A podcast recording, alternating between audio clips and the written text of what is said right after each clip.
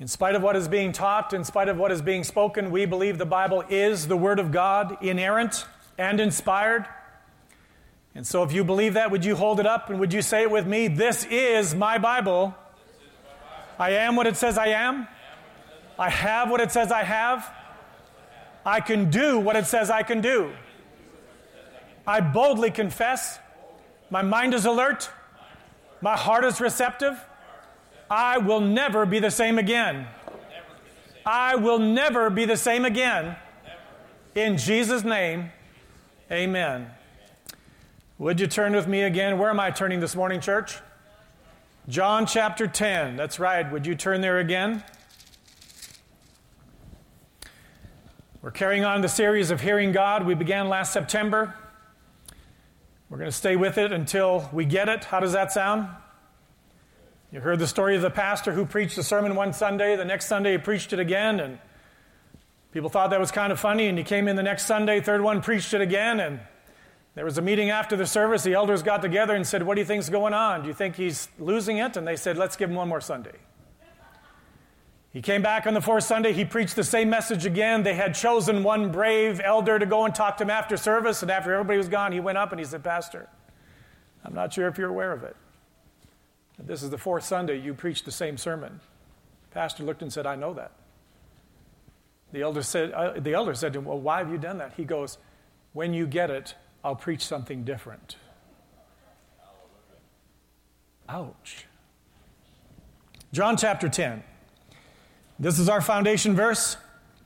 We've been looking at it. This is Jesus, red letter, red words. He said, beginning of verse 1, I tell you the truth. The man who does not enter the sheep pen by the gate, but climbs in by some other way, he is a thief and a robber. The man who enters by the gate is the shepherd of the sheep. The watchman opens the gate for him, and the sheep listen to his voice. He calls his own sheep by name, and he leads them out. When he has brought out all of his own, he goes on ahead of them, and his sheep follow him because they know his voice. But they will never, say never, never. they will never follow a stranger. In fact, they will run away from him because they do not recognize the stranger's voice. John 10, my prayer is by the time we're done, we'll all have it memorized and can wake up in the middle of the night and say it off by heart.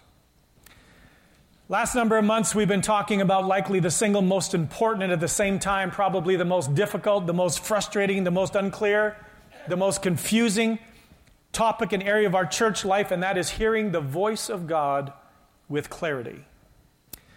At the beginning of this series, we talked about the countless ways that God spoke to his children all down through time, and then we looked at Hebrews chapter 11. And it says this In the latter days, he has spoken to us through who? Through his son. And we ask the question wouldn't it be wonderful to have had Jesus alive on the earth permanently after his resurrection? So that, like the disciples, we could listen to him teach. If we didn't understand something, we could go and ask him for clarity. If we had a question about anything, we could go and say, Jesus, I got a question, and know that we would get an answer. If we were wanting to know if it was okay to marry this person, we'd go, Jesus, you know them better than anybody. Is this the one for me? How many of our lives would have been different if we'd heard his answer? Or if we were wondering if we should buy something or not, we could say, Jesus, do you think I should get that wash machine? Or if we were looking at an investment opportunity and it looked too good to be true, but we were just drawn to it, we'd go to him and say, Jesus, have you heard about this? It's from Jamaica, but it might be okay. Or if we wanted to know what career to pursue, we would walk up to Jesus and say, Jesus, I believe there's a plan for my life. Could you tell me? Could you put me on the path? I don't want to miss it. We talked about, like the disciples, wouldn't it be amazing to be able to have Jesus in the flesh right here with us all of the time, knowing that when he talked, it was God who was talking. Well, let me tell you. If that plan would have been God's best plan for us, don't you think He would have done it? Think about it. After His resurrection, Jesus was immortal. He walked through walls and doors. He lifted off the ground, which means that even if he stayed on earth, he would have never died. He would have never gotten older. He would have been the same after in that physical state then, 2,000 years later. Imagine. God could have chosen, and it would have been physically possible. But he didn't. Why? Let me tell you just two. First one is this physically, how many places could Jesus be in one time? One place. Which means if this morning Jesus was in China, he could not be here with you and me. And if he was here with you and me, he could not be anywhere else in the world. That is not what God wanted for his kids.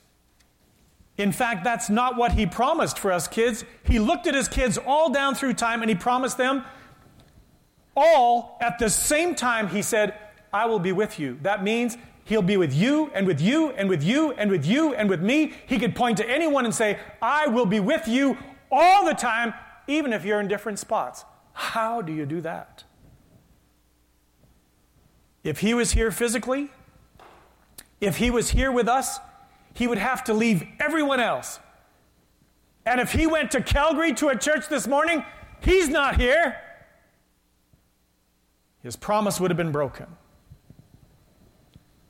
Secondly, and more importantly, finish this verse with me, would you? God is love. God is also spirit. God is spirit, not flesh.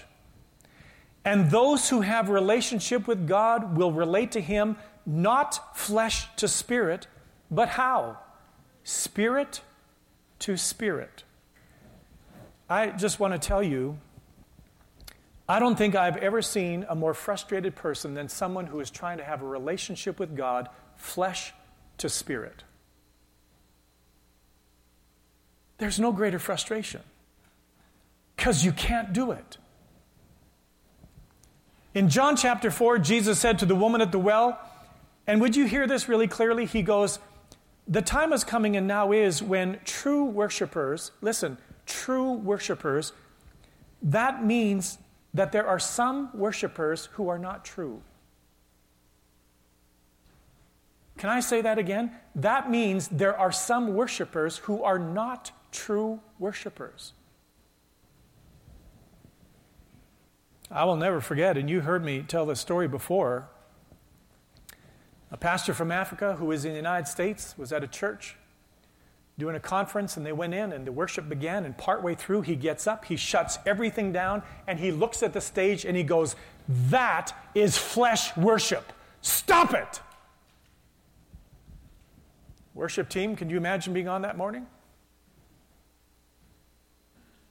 Let me tell you, not everybody is a true worshiper. Jesus had worshipers in his day that were not true. There were worshipers in the Old Testament that were not true. There are worshipers in the church today that are not true worshipers. Why? They're not worshiping spirit to spirit. They're trying to do it in the flesh. I want you to think about this. When Jesus was on earth, did he relate to his Father flesh to spirit, or did he relate spirit to spirit? We know what he did. Filled with the Spirit of God at conception, filled again when he rose out of the water at baptism, and likely every morning when he spent time with the Father, he said, Spirit, fill me up. That's what Ephesians chapter 5 verse 8 says. Be filled. It means be continually filled with the Spirit of God. Jesus related to the Father spirit to spirit, even though he was in a human body. That is how God intended all of his children, all down through time, to relate to him, to hear him, worship him, and to be in his presence, or more accurately, to have his presence in us all the time, all across the globe. Those that are hiding out in China worshiping because it's illegal right now, the Spirit of God and the presence of God is as powerfully there as it is in Iran, in southern Sudan, in a church in Texas, in Calgary, in Edmonton, as He is right here. How powerful that is. And from Pentecost on, we began to experience the reason Jesus said this it is to your benefit that I go. If I stay, Holy Spirit's not coming. If I go, Holy Spirit is coming and is going to fill all of you. Wow. I want you to think about it. Before Jesus left, he talked a little bit about what Holy Spirit would do. He said, when he comes, he's going to counsel you all at the same time. He's going to teach you all at the same time. He's going to convict you all at the same time, all across the globe. He will fill you with the Father's love all at the same time. It's not that I'm standing in front of Jesus, waiting in line, and somebody else is getting it, and somebody else, and all of a sudden it's Collin's turn. It's not how it works. Because the Spirit of God, I never wait in line. You never wait in line. The last few weeks, we have been looking at the area of the stranger's voice. Coming to the place where we are recognizing that there are a plethora of voices out there that we're hearing in our minds, hearing in our spirit that are not the shepherd's voice. And those voices are trying to get you and I to listen to them and to believe them and to follow them. Let me make this really clear again.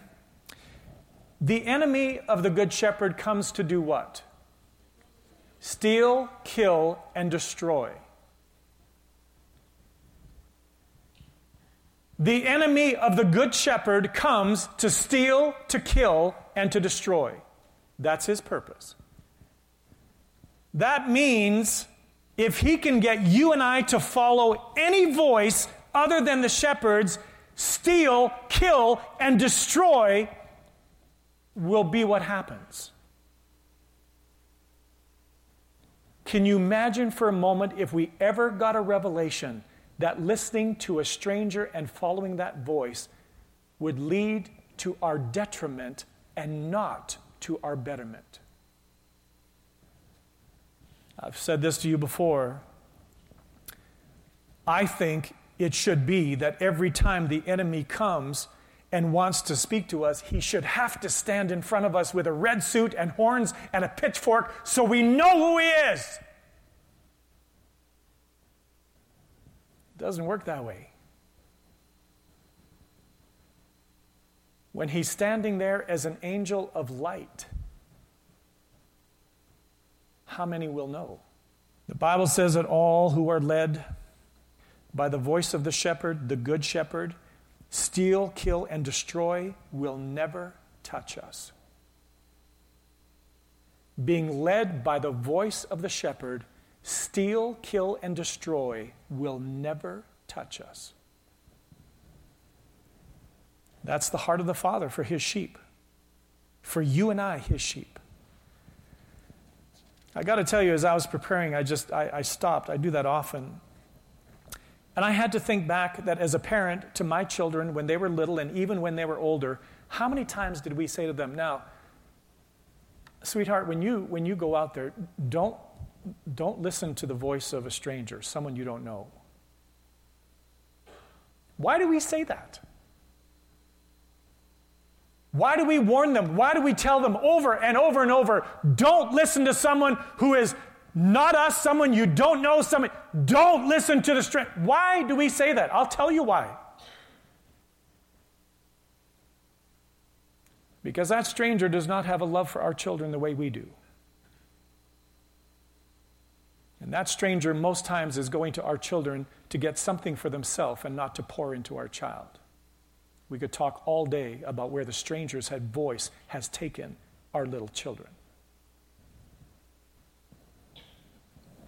I got to tell you really clearly how many parents grieve after sending their adult children to university and after four years watch them come out as totally different people because they have listened and believed the voice of the stranger, pummeled from the lectern. This morning, I need to share with you, and we're just going to look at one voice. I want to remind you again my example up here is absolutely imperfect. You don't have to send me an email or report on me. I'll, I'll say it, right. I'm reporting on myself. This is a imperfect picture.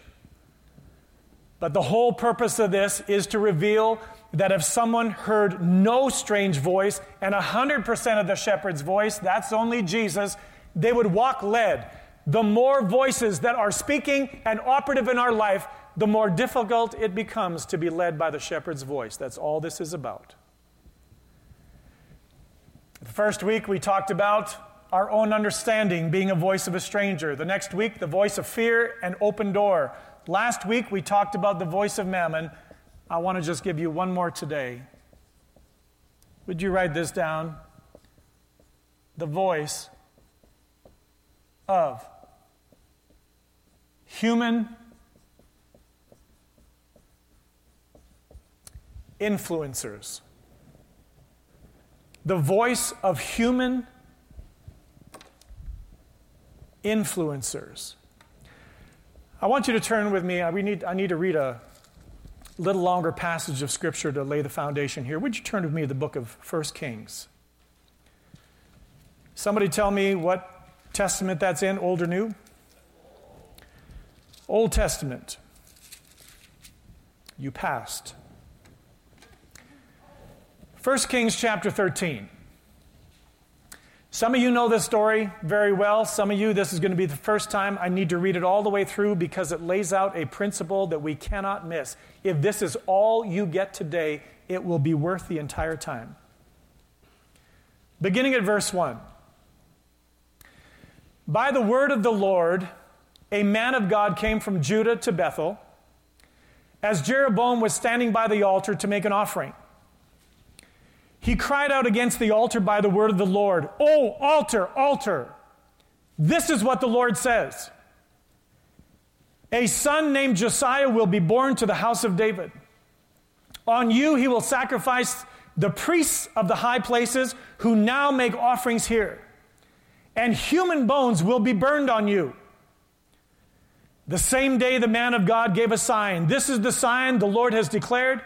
The altar will be split apart and the ashes on it will be poured out. When King Jeroboam heard what the man of God cried out against the altar at Bethel, he stretched out his hand from the altar and said, Seize him! But the hand he stretched out toward the man shriveled up, so he could not pull it back. Also, the altar was split apart and its ashes poured out according to the sign given by the man of God by the word of the Lord. Then the king said to the man of God, Intercede with the Lord your God and pray for me that my hand be restored. So the man of God interceded with the Lord, and the king's hand was restored and became as it was before. The king said to the man of God, Come home with me and have something to eat, and I will give you a gift. But the man of God answered the king, even if I were to give, even if you were to give me half of your possession, I would not go with you, nor would I eat bread or drink water here, for I was commanded by the word of the Lord. You must not eat bread or drink water or return by the way you came. So he took another road and did not return by the way he came to Bethel.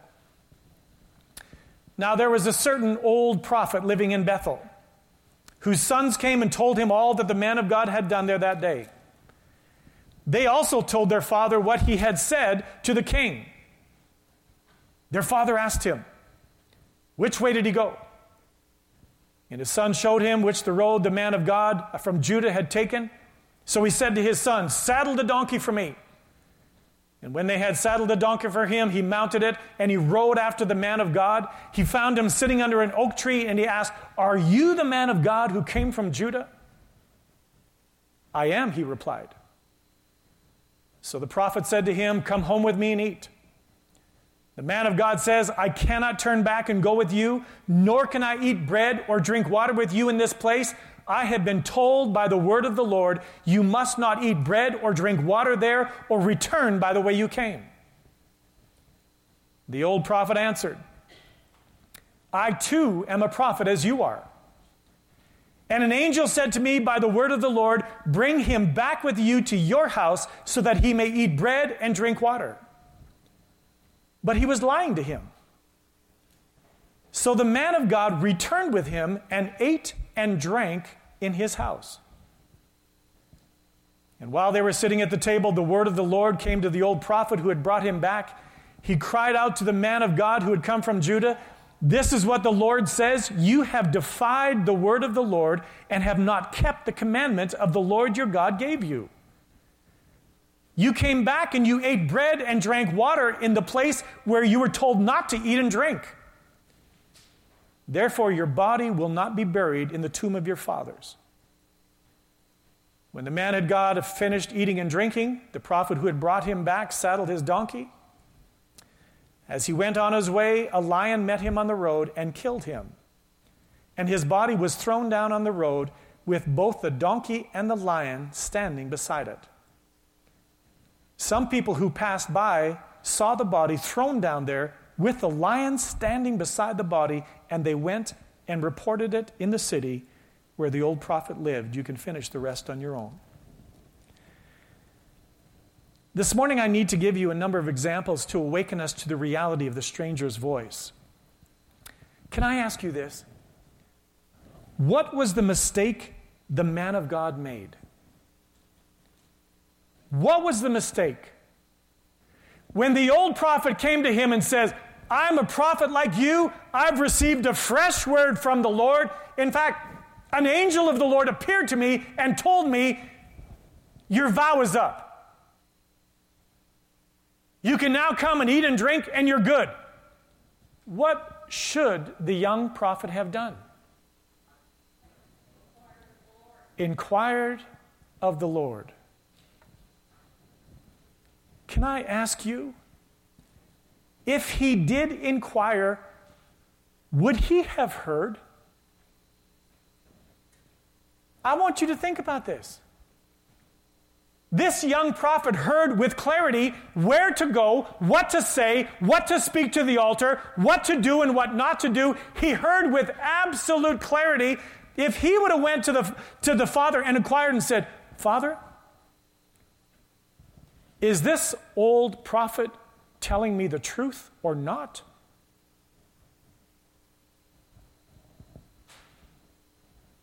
And the father said to him, He's lying to you?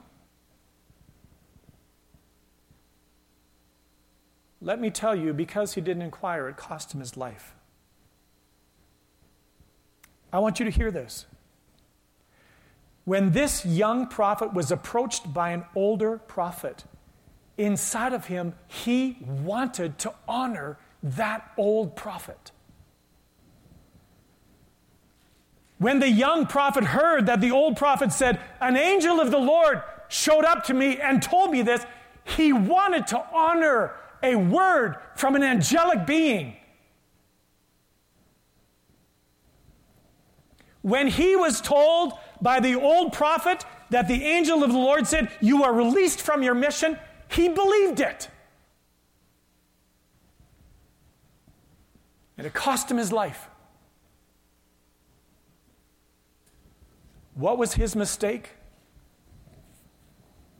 He did not think the voice of an older prophet could possibly be the voice of a stranger to steal, to kill, and destroy. Let me say clearly before we carry on. As children of God, we need to come to a place where we recognize that the voice of the stranger telling us what to do or what to say or what we believe, would you hear me clearly? At times, it's going to be the voice of our parent. At times, it's going to be the voice of our spouse. At times, it's going to be the voice of our pastor. At times, it's going to be the voice of a so called prophet. At times, it's going to be the voice of a politician in a position to serve us. At times, it's going to be the voice of a president. At times, it's going to be the voice of a well meaning friend who is speaking into our life. I want to give you a few examples this morning. For some of you, some of this may be very hard to hear.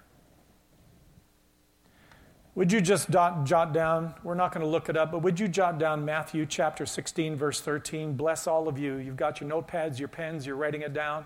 You're moving from 3% to 85 just by taking notes. Matthew chapter 16, verse 35, we've looked at it before. Jesus asked the question to his disciples. He said, Who do people say that I am? And they listed off a bunch of things. And then all of a sudden, Peter says, Jesus, you are the Christ, the Son of the living God. And Jesus said, Yes, Peter, my Father revealed it to you. Flesh and blood didn't, my Father. Then Jesus talked about going to Jerusalem, about suffering, about dying. And Peter, his number one disciple, his rock, the one who would, he would be entrusting the building of his church on when he left. I love this. Peter takes him, walks off to the side with him. And can I just say this? This is so beautiful. Jesus, Peter didn't do this in front of everybody. Parents, when you deal with your children, take them privately. When you're dealing with your spouse, take them privately. Don't do it publicly. Don't shame them. Peter had no desire to shame Jesus. He took him privately. He said, Jesus, never, Lord. That will never happen. Let me ask you in that moment, what is Peter's voice? The number one, the rock, was Peter's voice the voice of the shepherd or the voice of the stranger? It is hard to think about Peter's voice being the voice of a stranger. We know what Jesus said. He made it pretty clear. He said, Get behind me, Satan. He said, Right now, your voice, the voice of a stranger, is the voice of Satan. You are a stumbling block to me. You do not have in mind the things of God, but the things of men. Can I just say this to you? When anybody is speaking to you or me, and in their mind is the things of men and not the things of God, you go, stranger. Because of Holy Spirit inside of Jesus, he recognized instantly the stranger's voice, even when it came out of Peter's mouth. So, what did Jesus do? He shut it down, he rebuked it, he didn't listen to it, and he did not follow it. Would you write down Genesis chapter 16? We know the story again. Abraham and Sarah had no children. Sarah was struggling with that. Even though they had a promise with God, they had no kids 25 years before Isaac came. In the middle of that, somewhere, Sarah comes to Abraham and says, Abraham, I want a child. Since I can't get pregnant, here's my servant girl, Hagar. You take her, you sleep with her, I'll have a child through here. Let me ask you, in that moment, was Sarah's voice the voice of the shepherd or the voice of the stranger? I want to tell you, and we don't want to think about we don't want to think about the fact that at times the voice of our spouse is the voice of the stranger.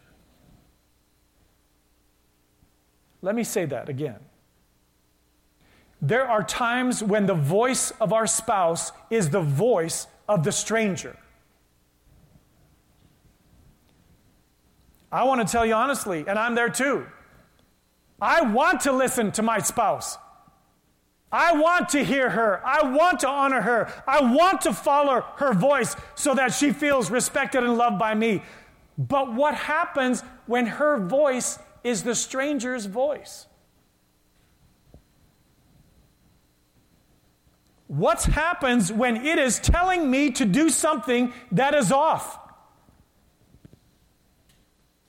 What happens when it's asking me to do something that's not right? I want to ask you this. How many husbands, including the smartest and the dumbest man who ever lived on the face of the earth, 300 wives, 700 concubines, how many husbands have been misled by the voice of their spouse? And let me ask you how many wives have been misled by the voice of their spouse? Can you think about it for a minute? After Pentecost, the church was growing like crazy.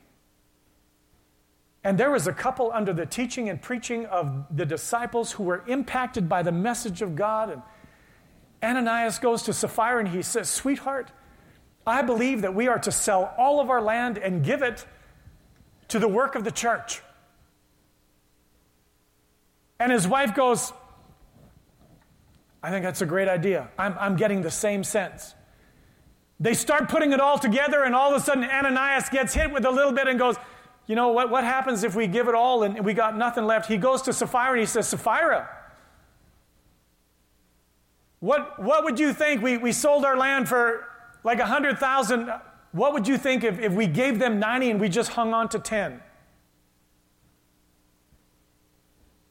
I want you to imagine in that moment if his wife, and how many wives with husbands coming with a financial decision or an investment decision or a money decision, they're going, you know, I, I think we should do this. Can you imagine for a moment if Sapphira would have said to him, Ananias, just let me, let me inquire of the Lord?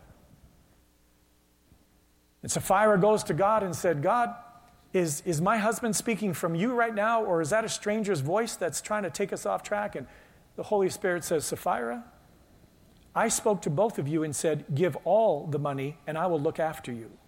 Do not compromise from that word. Can you imagine if Sapphira would have went back and said, Ananias, the Lord told you and I to give it all. I understand the fear. I understand if we give it all away. I understand that we'll have nothing left. But God said if we give it away, He'll look after us.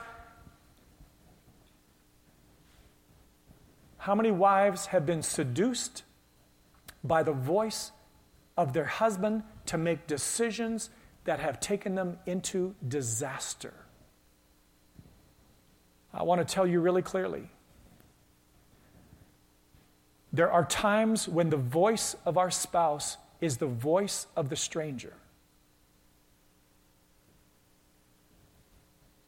When I go to my wife and I share something with her, I don't expect her to blindly go, Yeah, you're the husband. Yeah, you're the head. Yeah, whatever you say, let's just go. I don't expect that. What I'm looking for is I'm looking for my spouse to go to the Lord, inquire of Him, find out if what I'm saying is really of the Lord. If it is, to have it double confirmed, come back and go, Call, I went to the Lord. That's exactly what the Lord said. Let's do it. Awesome. But I also want her to go to the Lord and inquire, and if she gets something different, go, Lord says, right now, call. It's the voice of the stranger. That, that, that wasn't me, he heard. That wasn't my leading. That wasn't my counsel. I expect my wife to come back and go call. I'm not getting the same thing.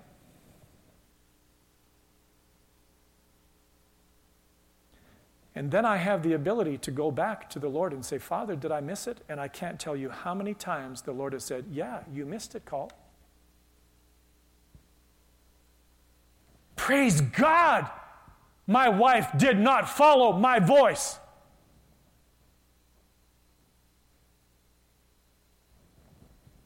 I want you to hear it. The enemy using the husband's voice to have the wife do things that are not of God, but are for his benefit? We don't want to think that way, but we have to.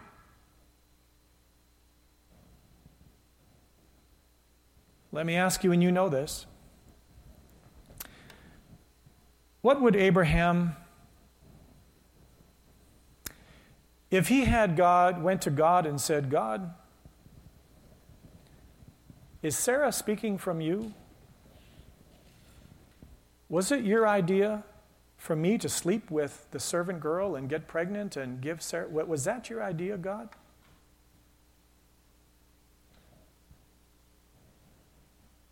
What would Abraham have heard? Abraham, for Sarah, this is a good idea, but it's not my idea. Not every good idea is a God idea.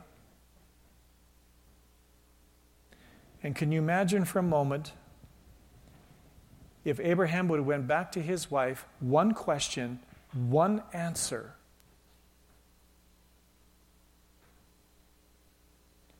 would have changed the entire world that we know today. Would you write down Daniel chapter 3? Daniel chapter 3.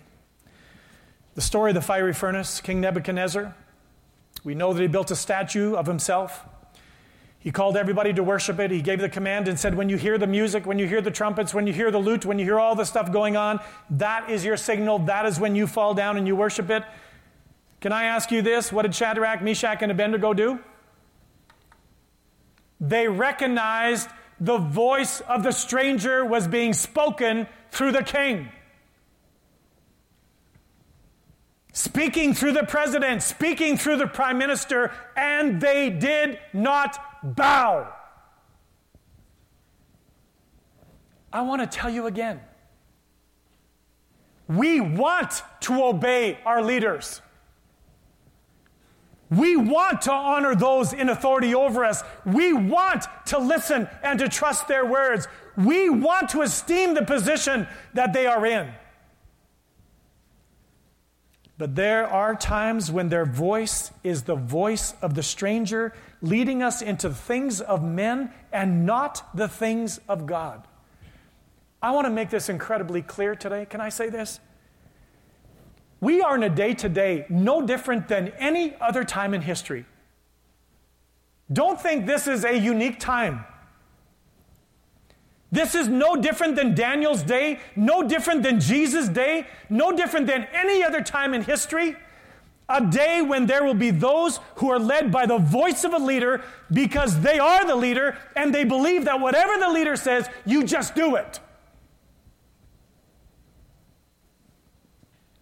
But I want to tell you, in every day, all down through time, there are those who have asked the question Father, is that your voice being spoken through that leader? Are those your words? When Shadrach, Meshach, and Abednego recognized the voice of a stranger coming through the king, they did not bow. Daniel recognized the voice of the stranger when he was told, For 30 days, all you have to do is pray to the king. He recognized the voice was a stranger's voice. What did he do? He went back to his house, he opened up the curtain, he knelt down by the window that he always does, and he began to pray to the God of God, not to the king. Jesus recognized the voice of the stranger, and he did not bow.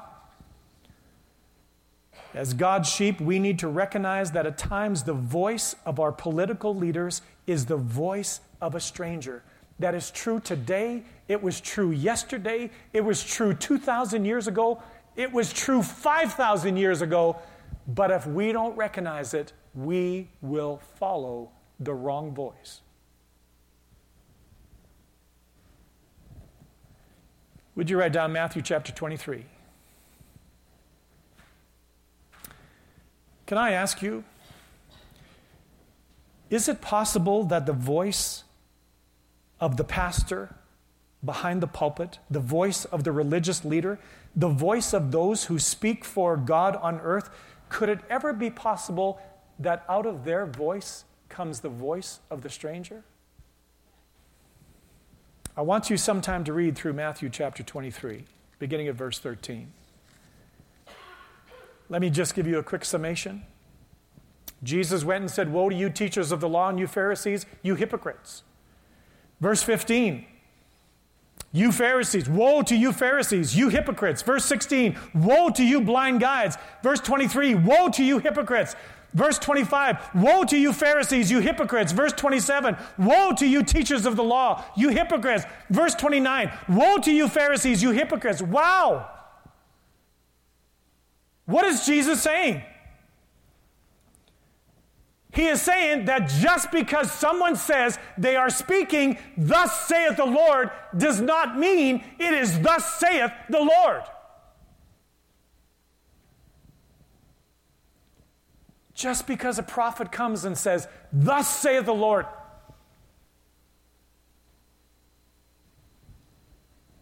just because a religious teacher says, Thus saith the Lord,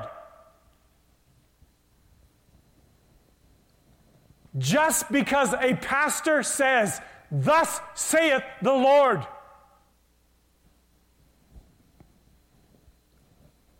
Just because the Pope says, Thus saith the Lord. Just because a bishop over a thousand churches says, Thus saith the Lord. Doesn't mean that they are the voice of the shepherd. No! They may actually be the voice of the stranger leading people astray.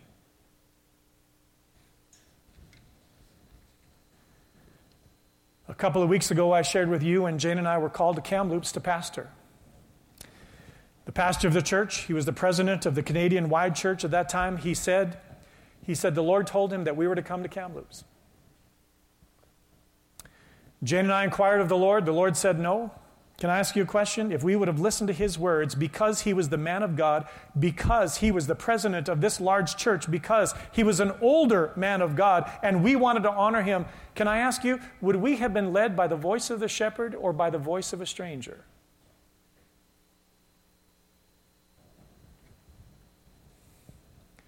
If we would have listened to his words because he was a man of God, we would have been led by the voice of a stranger.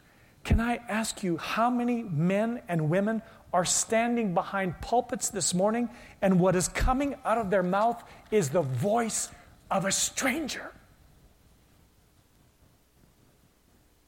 Could you tell? Could you pick it up?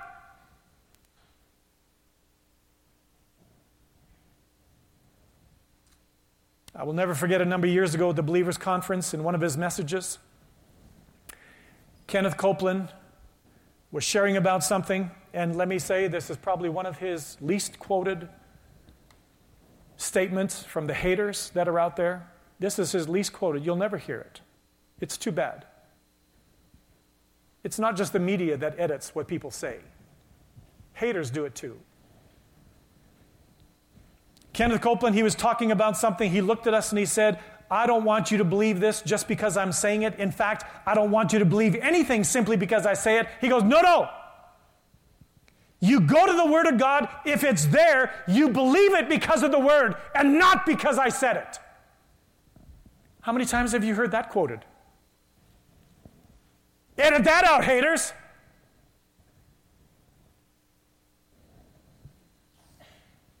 If it is not there, throw it away. That is what God's sheep are called to do, not just because they believe the words of so called shepherds, because they go to the Word of God and they find it. Would you write down Acts chapter 17? We are called to do what the Bereans did. The Bible records the Bereans, they received the message of Paul with great eagerness, but they examined the scriptures every day to find out if what Paul was saying was true. Can I ask you this? How many times have you been to a place and you listened to the person speaking, you went back home, and you looked it up to find out if what they were saying was true? I want to tell you again we want to believe the prophets. We do. I want to tell you again, we want to believe the pastors. We want to believe the priests. We want to believe the religious leaders who are so called speaking from God. But can I tell you, we need to know when their voice is the voice of a stranger or the voice of the shepherd. Can you tell? Do you know?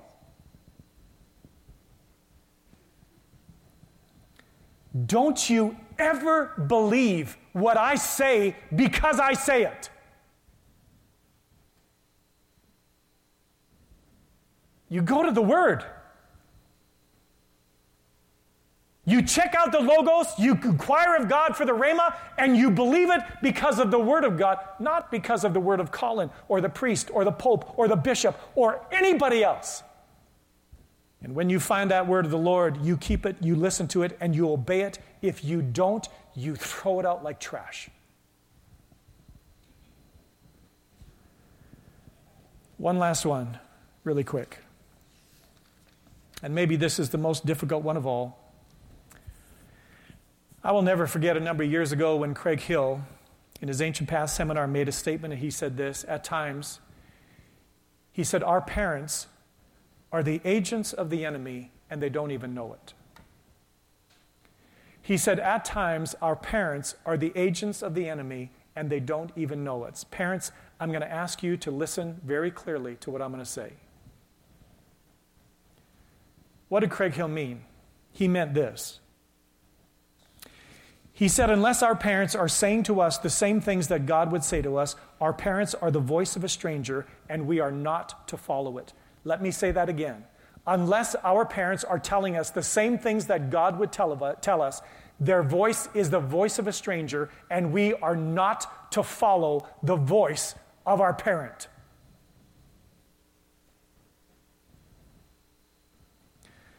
I could give you a thousand examples, but I want to share one with you. For many years, when I first came to Camrose, I had the privilege of teaching religious education in our public schools, grade five students. One year, when it came to Halloween, the whole topic came up about ghosts and about Halloweening and trick or treating and doing the whole deal, and the kids had all kinds of questions, and so we took a whole class to talk about that. But one of the students in the midst of it raised their hand and he said, Pastor Collin, he said, What do we do if our parents say it is okay to watch horror movies with them.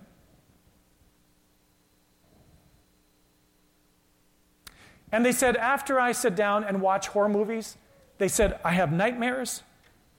I have to leave my light on. I'm afraid of the dark. A bunch of the kids said, I even see things moving in my room. They said, What do we do? Let me ask you what do we do when our parent, who we are to trust and we believe has our best interest in mind, what do we do when they tell us we can do things that we know are not good for us? They tell us to believe things that aren't true. They tell us words about us that don't make us feel good. Let me say this very carefully. If we believe that the voice of our parent is the voice of the Good Shepherd all the time, we are in trouble.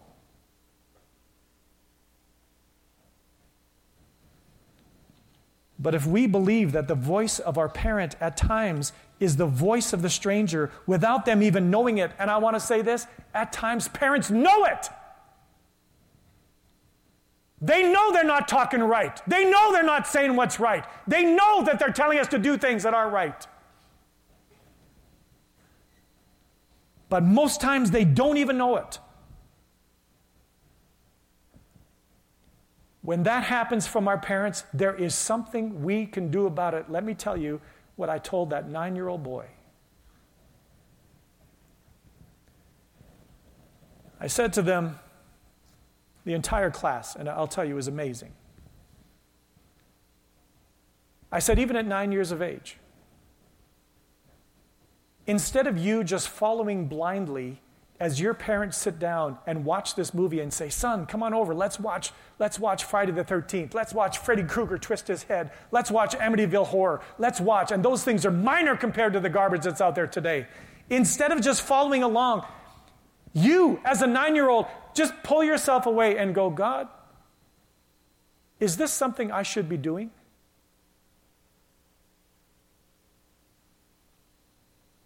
Can a nine year old hear the voice of the shepherd when they ask?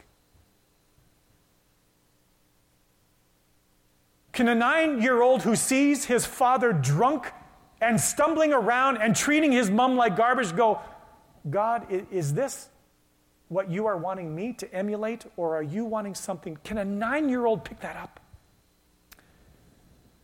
That entire class, we stayed over the lunch hour, we stayed over the whole next class. The principal of the school kept everybody out had a chance to minister in that class, had the ability to break off demonic spirits that had entered into those children because the parents had opened doors that allowed the demonic to come in. Gave those kids the authority who went back into their rooms and spoke to the demonic, and they were gone. And kids came back with reports like the disciples going, Can I tell you what happened, Pastor? How many times will someone say to you, Do not listen to the voice of your parent because it might be a stranger? I want to tell you this. I wish the words of parents that were not right and not healthy and not godly and not the voice of the shepherd. I wish when we were 18 years of age and we walked out the door to begin living independent, I wish all those words just dropped to the ground dead and had no impact in our life. Wouldn't that be amazing? Doesn't work that way. Some of us are still deeply impacted by the words spoken by a parent that were not from God.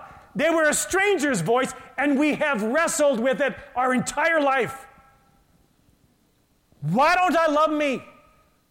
Why is my self esteem in the toilet? Why do I keep injuring myself? Why do I don't like me? Let me tell you this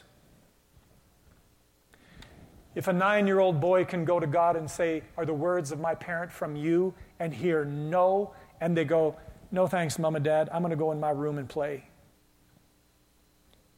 If a nine year old can do it, can anybody else who is affected by the words of the parent go to the father and say, Father, those words that are affecting my life, were they from you? And if not, I'm going to throw them away. And God, would you replace them with words from you, words of life, words of hope, words from the Good Shepherd that will lead to blessing and not stealing, killing, and destroying? If a nine year old can do it, anybody can do it. Jesus said this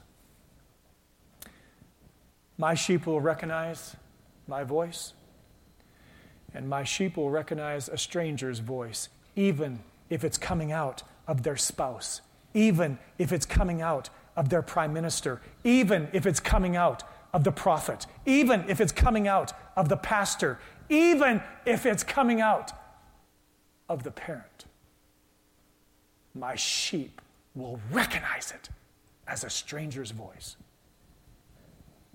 The sons and daughters of God are led by what? The Spirit of God. The heart of the Father is for you and I to remove every voice and to get to a point where the only voice we hear is the voice of the shepherd. Possible? Impossible for you and I, but with God, 50% of things are possible. All things. All things. I encourage you to believe with me that every voice, whether it's 10 or 100, will be silenced. And we walk here. Would you bow with me this morning? Zach, are you? Would you bow with me? This morning, I first want to speak to Anybody through the course of this service who recognizes that there has never been a time in your life where you have made the decision to place your faith in Jesus Christ, the Good Shepherd, and become one of his sheep. You're an orphan and you know it. And you have been led your entire life by all kinds of voices because you don't even recognize or know the shepherd's voice. Today, that can change. The Bible tells us very clearly that if we believe in our heart that God sent Jesus to the cross of Calvary and put on him all of your sin, and that he raised him from the dead, you can be saved. Jesus used the term being born again. If that is you today, I invite you to pray with me. It'll be my words, but it'll be your heart. Lord Jesus, thank you for dying for me. Thank you for paying the price for my sin and for rising again from the dead. As an act of my will, I invite you to come into my life. I ask you to be my Savior. Forgive me. And I ask you to be my Lord. Lead me. Fill me with your Spirit and empower me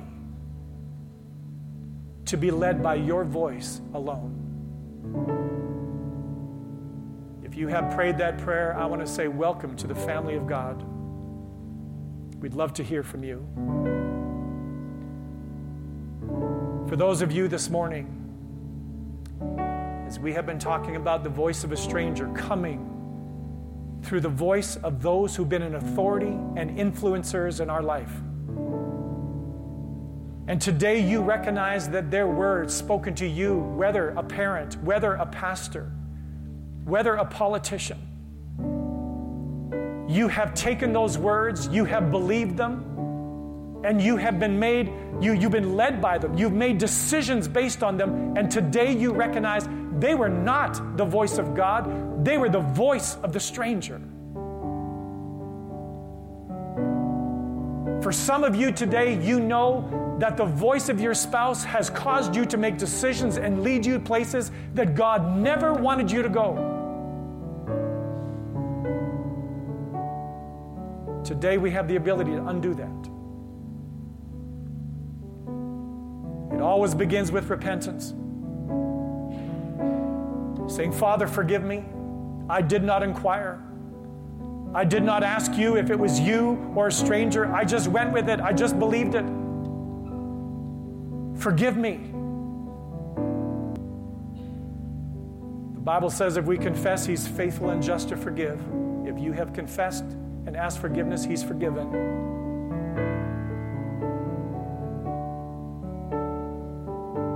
And I want to encourage you this morning I want to encourage you to express again to your Father and say, Father, the cry of my heart is to be led by your voice alone. The cry of my heart is to become so sensitive to the voice, doesn't matter who it's spoken, even if my pastor is speaking it to me, if it's not from you, I need to pick it up. I need to know it. Bring me to the place where I will recognize and run from the stranger's voice. Run from it. As I was preparing and listening to the Lord,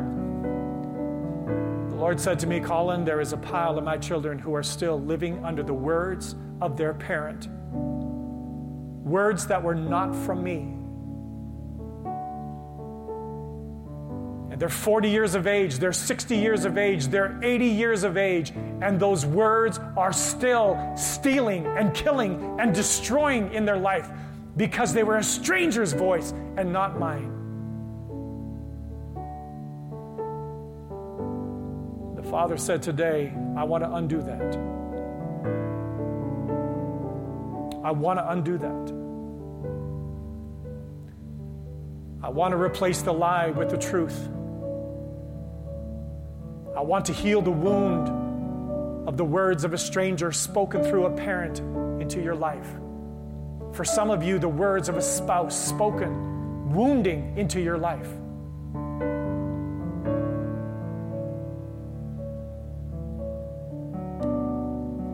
Holy Spirit, right now, Right now, you know every heart, you know every life. You know those that are carrying the wounds and the hurt and the brokenness from the shepherd's voice, from the, from the stranger's voice. You know them. And Jesus, you said you came to heal the brokenhearted. You came to undo what the enemy had done right now in the life of every one of your children who has been wounded by the stranger's words. Would you minister healing? Would you reveal the lie to be a lie? Would you reveal the lie to be a lie?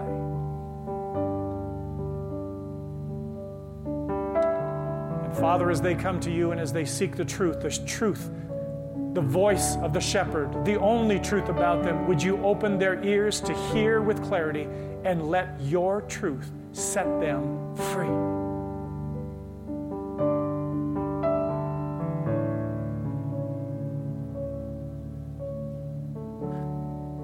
Some of you, you need to deal with words that were spoken to you by pastors and leaders, spiritual leaders, that were not from God, and you've been deeply affected by them. This message doesn't end today. If you allow the Spirit of God in every area to reveal the stranger's voice, to undo it and replace it with the truth, He will do it. Father, I release a grace right now over every person who's going to have that transition in their life. A grace for them to be open, a grace for them to recognize, a grace for them to be delivered, a grace for them to be healed, a grace for them to come to a place of distinguishing the difference, regardless of who it's spoken by, distinguishing the voice of the shepherd and the voice of the stranger.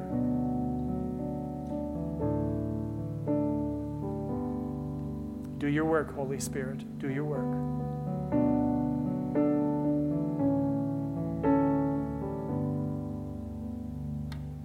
As a child of God today, I declare to you the words of the Good Shepherd spoken over you as his child. Would you receive his blessing? The Lord bless you today and keep you. The Lord cause his face to shine on you and to be gracious to you. The Lord lift up his countenance upon you and fill you full of his peace and the clarity to hear his voice. I declare that in the name of the Father and the Son and the Holy Spirit. And everybody receiving said, Amen. God bless you today. Have an awesome week. Thank you again for joining us for service. We'll see you next Sunday, 10 o'clock.